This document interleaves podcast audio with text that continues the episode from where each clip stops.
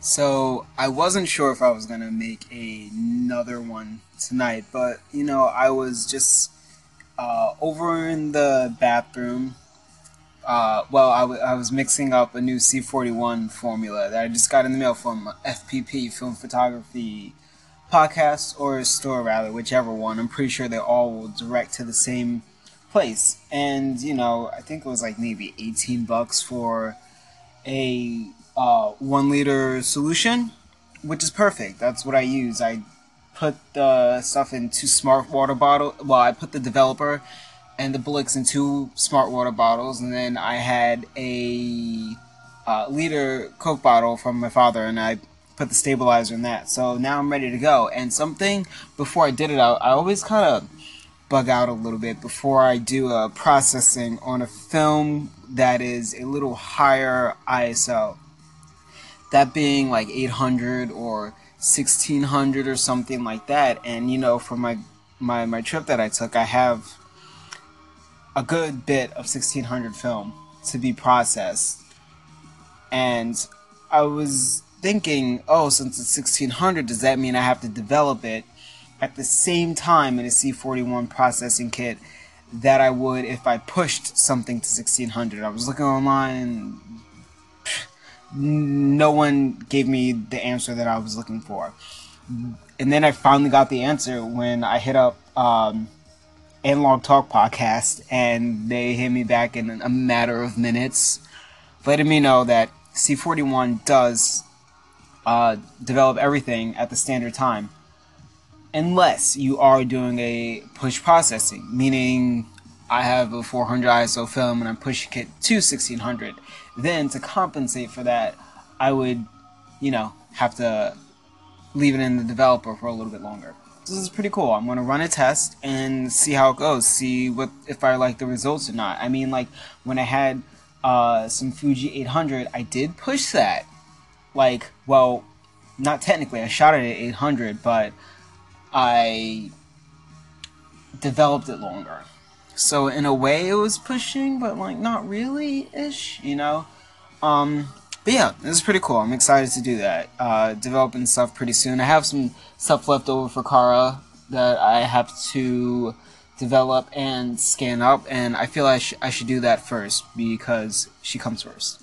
Now, what I just realized when I clicked open iTunes to go ahead and start this and put on some background music, that of which is Ritual Veil's new EP called Wolf in the Night, and this is so good. It was like written as like disco, post punk. This is like perfect cold wave dance stuff, the stuff you want to hear when you go out dancing, and not like a night full of death rock and post punk, which isn't bad, but like if you're going dancing, at least I want some like synth and some cold wave and dark wave and just some like EDM, you know, something to really stomp and move to and get your groove on a little bit. But um, let's see. Yes, yeah, so I, w- I opened up iTunes and I accidentally clicked something really quick, and I've been using iTunes forever, and and then all of a sudden it said converting, and I was like, converting what? And then I just realized in iTunes you can convert things to MP3 right there in iTunes, and I had no idea. I've been using outside converters for forever, which is cool. I like them, but I had no idea you could do that right in, in iTunes. But that's cool.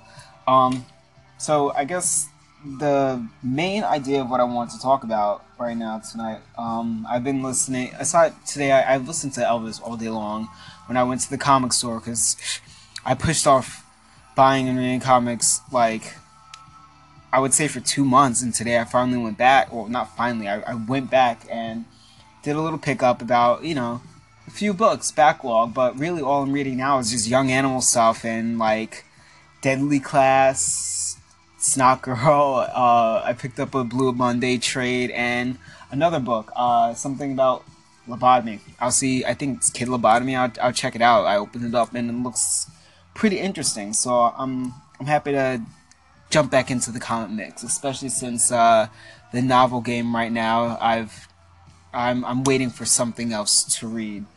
Um, yeah, so uh, part two is coming up now.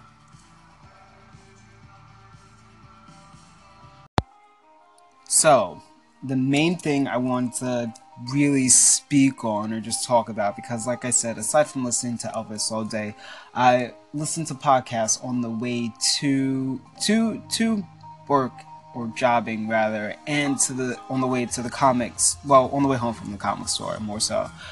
Um, fourth world comics the best comic store in the world hands down uh, or hands up rather because why have your hands down?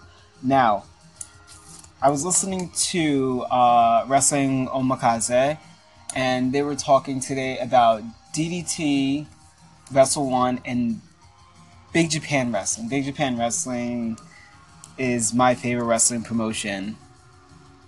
Yeah, I would say so. And it really got me thinking. It's like, you know, when I first started hearing different podcasts talk about Big Japan, it would make me so happy. Even when they kind of talk crap about or just glance over. It's like, wow, somebody's acknowledging Big Japan and how great of a promotion this is. And when me and Corey used to do the Suzuki Young Boy podcast, I would just light up being able to speak of Big Japan and CZW. Um, and honestly, Big Japan just came out with BJW Core, their streaming service, and once I see what more is uploaded, I'm gonna get that instead of CZW Studios. So it, this says a lot. I wanted to really talk about I, all that. Really got me thinking. Hey, you know, I've I've spoke a little bit about it before, or a little bit about the subject before, and that being how I got into pro wrestling, or how, or rather, how I I got where I am now in pro wrestling, and I'll start. You know, um, you know, as as a baby, as far as I can remember, my family always watched wrestling, that being WWE, and I think they watched WCW, but I don't really remember much of WCW. All I remember from WCW is uh, when we used to tape WWE pay per views, at the end of one of the tapes, it cut to a WCW taping, and a fan climbed into the ring, climbed well, climbed into a cage, and got stomped out. That's all I remember, and I remember uh, seeing matches or clips rather of Rey Mysterio Jr. with his mask off. That's my memory. Uh, excuse me of WCW completely. And you know, later on as I you know grew a little bit, I watched Shinjiro Otani's match against Malenko. Um, but yeah, so I started in WWE, and you know, uh, I guess in Attitude or whatever how you want to call that. And you know, I was early 90s to late 90s. I don't remember much of the early 90s, more of the late 90s. I remember that. And, you know, then that I liked whoever my mom liked, kind of, you know, like Stone Cold, The Rock, stuff like that. And then when the Hardys came, that was my connection because in those days I was like, yo, everything has to be punk. Like, you know, in fifth grade, that's when I found punk stuff. So it was like, okay, everything has to be punk, everything has to be goth, everything has to be that style looking of stuff. Uh, so I always resonated with the Hardys, and I would watch whatever they did, you know. And whenever Matt Hardy would stop wrestling in WWE, I would stop watching WWE or F at the time, whatever, you know. Uh, those are fun times, but I would say uh, when I got into high school, I stopped watching wrestling. And then after high school, I don't remember what started it, but I kind of started watching wrestling again and started going back to, you know, my grandma and uncle's house to watch the, my house, honestly, to watch the pay per views every month because that's really all I watch. And with WWE, even this day, and you know, that started to spawn like me, Isaac, and kind of Armando doing little reviews, and we ran this thing called I think Top Rope Reviews. That was fun. Uh, and then I started really getting into wrestling and stuff. Armando told me about Ring of Honor, and I was like, "Oh, this is real wrestling." I, I remember Isaac let me borrow one of his Ring of Honor DVDs, and it was main evented with Daniel Bryan versus Lance Storm, and I was like, oh, this is it. I, I showed this to everybody. I was like, this is real wrestling. I even showed it to my uncle, and he, he fell asleep within minutes, but he's prone to do that during wrestling. Uh, part three.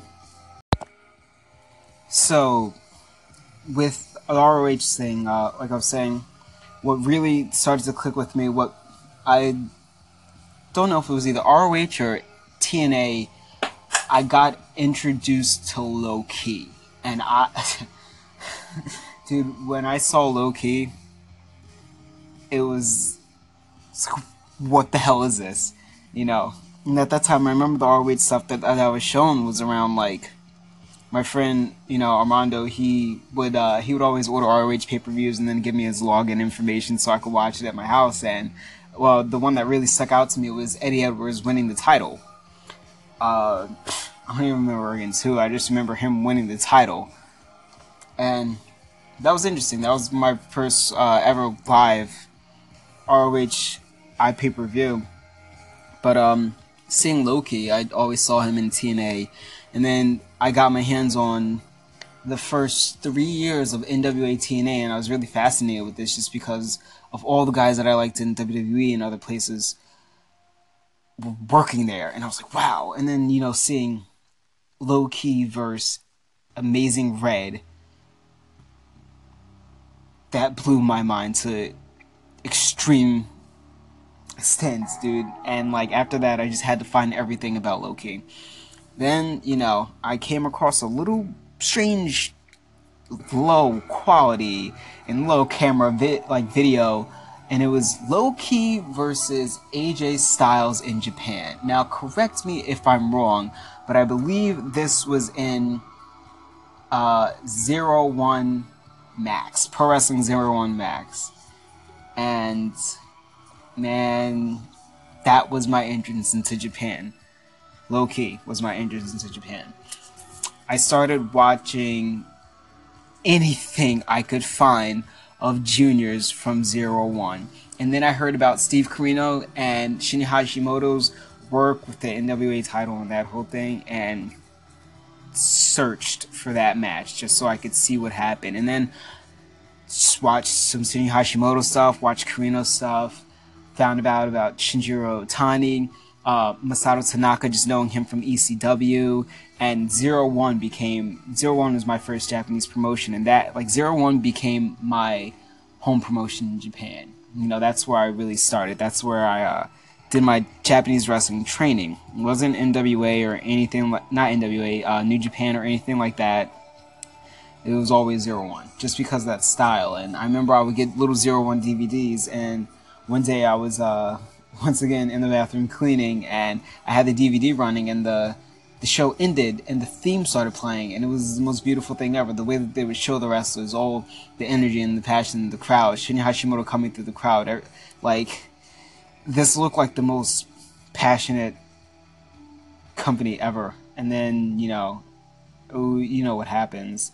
But I remember it was one of the uh, junior tournaments, and Jonathan Gresham was in it, and so was Jack Gallagher, or Jack Anthony as they were calling him, and uh, that's when Jonathan Gresham became, damn, my favorite wrestler forever over Matt Hardy, you know, and he, seeing him there in Japan, that meant a lot for me. It was like, wow, you, like you can go, you can do this if you wanted to, like, there's a connection here.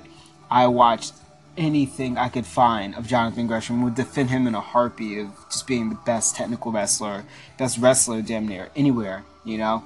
And then I I got I just watched anything I could from Zero One, and uh, after a while I started seeing something Daichi Hashimoto, Shinya Hashimoto's son. It's like what? And I saw him, and immediately I was like, this is the guy. And you know, it's funny. I uh, know where Daichi is now in Big Japan, and it's I would say is because of Daichi, because of Zero One, that I watched Big Japan, and I'm so passionate about Puroresu today. Uh, being able to see Daichi work all those matches, you know, little young boy Sin, and you know, at the time Big Japan they had Yuhi also, and I really love Yuhi, and sucks that she had to stop, that she stopped wrestling, but you know, sometimes different things come in life. Uh, Daichi Hashimoto.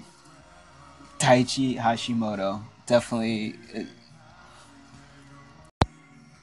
So, like I was saying with Daichi Hashimoto, watching him, and then eventually I saw Daichi Hashimoto versus Kazuki Hashimoto, and said Kazuki Hashimoto was from Big Japan, and I remember a little bit of Big Japan when I found like you know ECW and you know when I started with CZW. I guess I'm kind of skipping a whole thing with CZW, but CZW is another company that I love so much, but they just they don't deliver.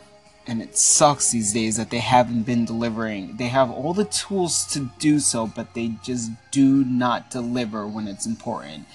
And that's one of the reasons why I'm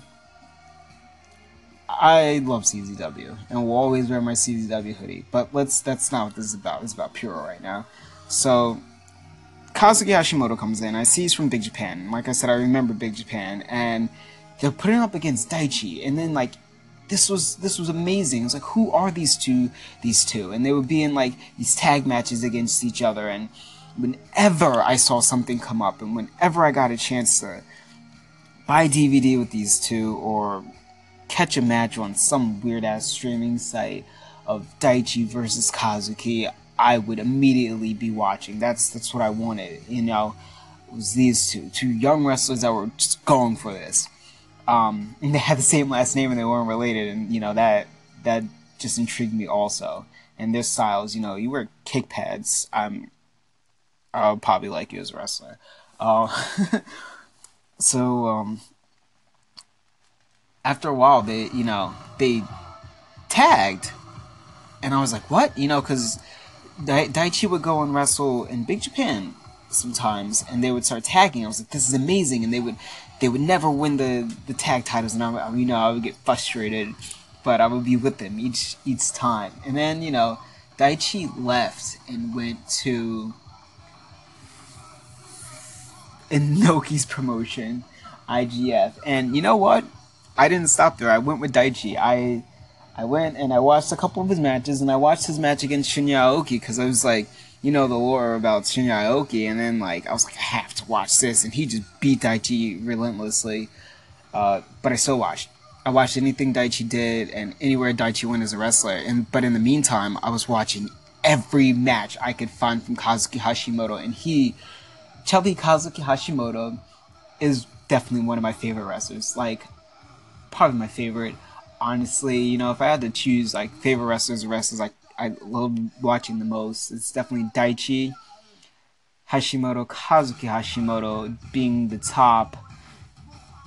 Maybe even I, I would say I know Takuya Hashim uh, Takuya Nomura without a doubt, but maybe Takuya Nomura on top as my favorite wrestlers to watch. You know, but aside from that, you know, the Daichi he came to Big Japan and signed, and that was like the happiest moment ever, dude. I was like, oh my gosh, I get to watch Daichi all the time, and I was like, uh, Double Hashimoto is gonna attack forever, and then comes Team Yamato, and you know they they tag and they tag and they never win those damn titles, and then they start feuding, and then, oh Kazuki gets injured, and I was just like, no, they were so close. They were building so much.